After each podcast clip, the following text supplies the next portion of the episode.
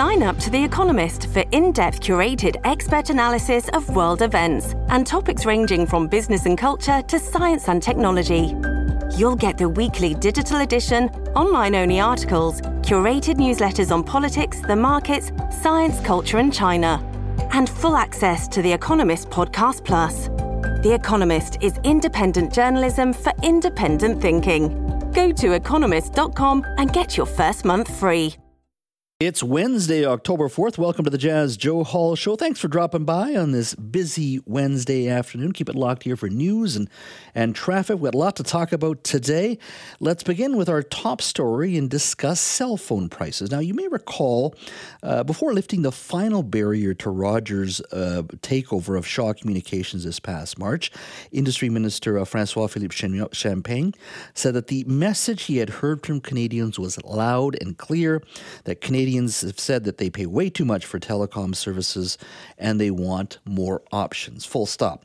Now, Mr. Champagne's solution was a real fourth player, as he called it at the time, to go toe-to-toe with the giants like Rogers and TELUS and Bell.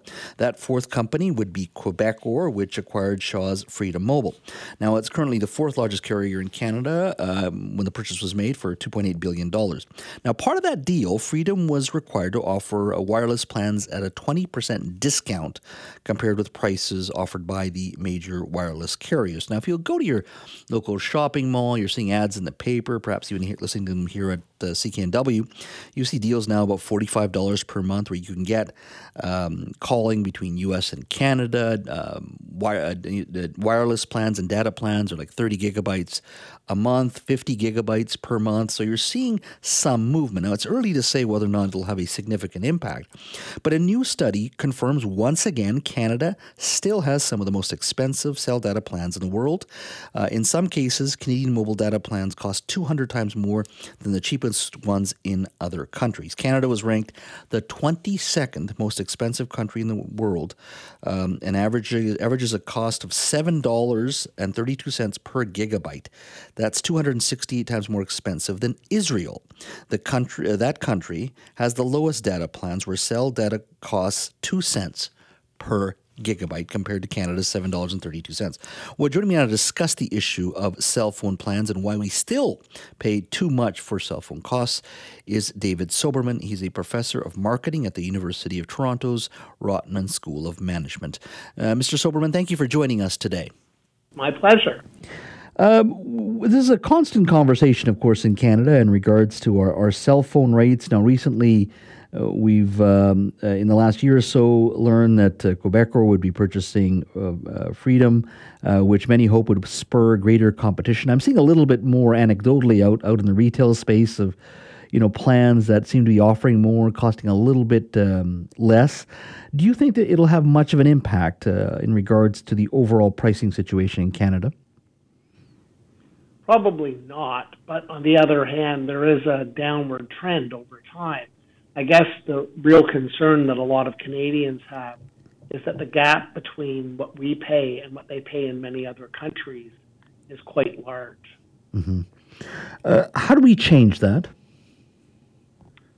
Well, I think that obviously one of the things that the arguments that were brought to bear in trying to get approval for the Shaw merger was that it would increase competition, but frankly, I don't really think the merger did a lot in terms of increasing competition. We still have a country which is dominated by three very large telecommunications companies. And even though they ostensibly compete, they don't compete nearly fiercely enough to give us prices that are globally competitive. So I think really the only way to increase the level of competition is to allow new entrants, and in particular foreign competitors, to allow them to come into our marketplace and offer mobile phone service. Do other nations allow for foreign ownership?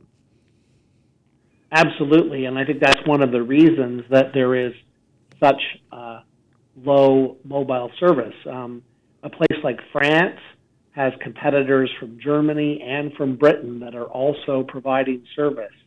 And in many countries, there are multiple competitors, many of them are foreign owned. And I think that's precisely one of the things that has impeded us getting competitive mobile phone rates in our country. Mm-hmm.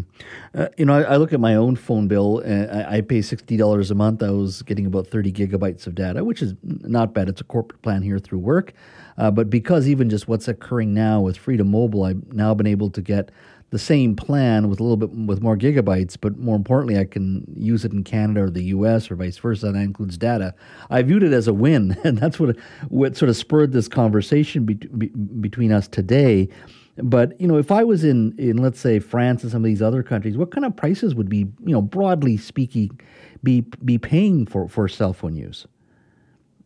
Well, I can tell you because I've spent time in France as recently as last month.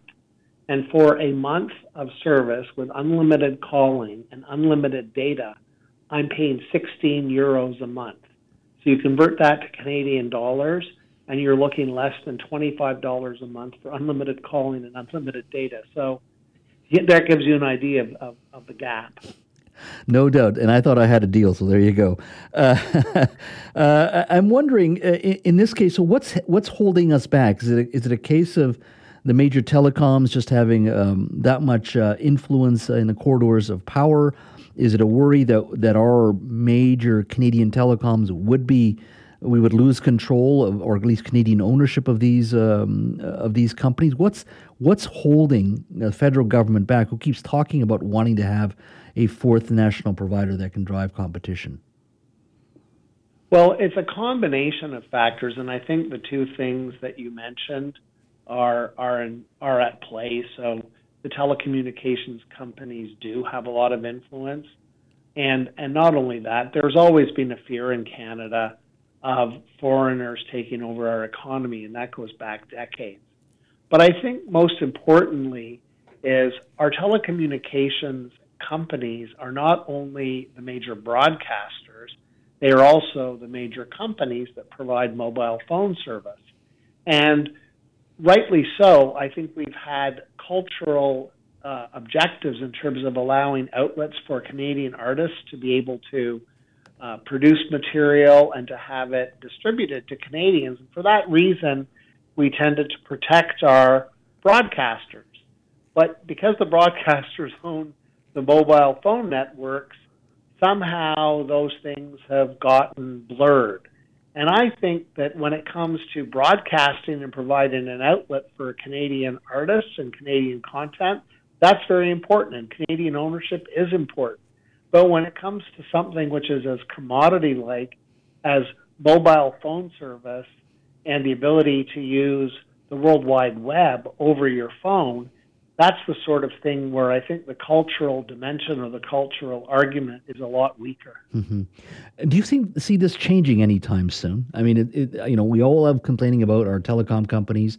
We're always complaining about the prices of our cell phones and what we pay for our cell phone prices here. Is this going to change anytime soon? Well, I think there's a couple of things. First of all, the type of report that we're discussing now is the sort of thing that really infuriates Canadians. So the more reports that we get showing what a bad deal we're getting, I think that helps to sort of get Canadians activated about getting something done. And I think the only way that something will happen is if there's pressure put on the people that are running our country. And so we're going to have to sort of, if this becomes an important political issue and we elect people that make a commitment to allowing foreign firms to come into our mobile phone market, that is the sort of thing that will create positive changes. Yeah. Thank you so much for your time today. I really appreciate it. I know it's an ongoing issue, but it's an important one, and hopefully one day we can see much lower prices. Mr. Soberman, thank you so much for your time today. It was my pleasure, and thank you.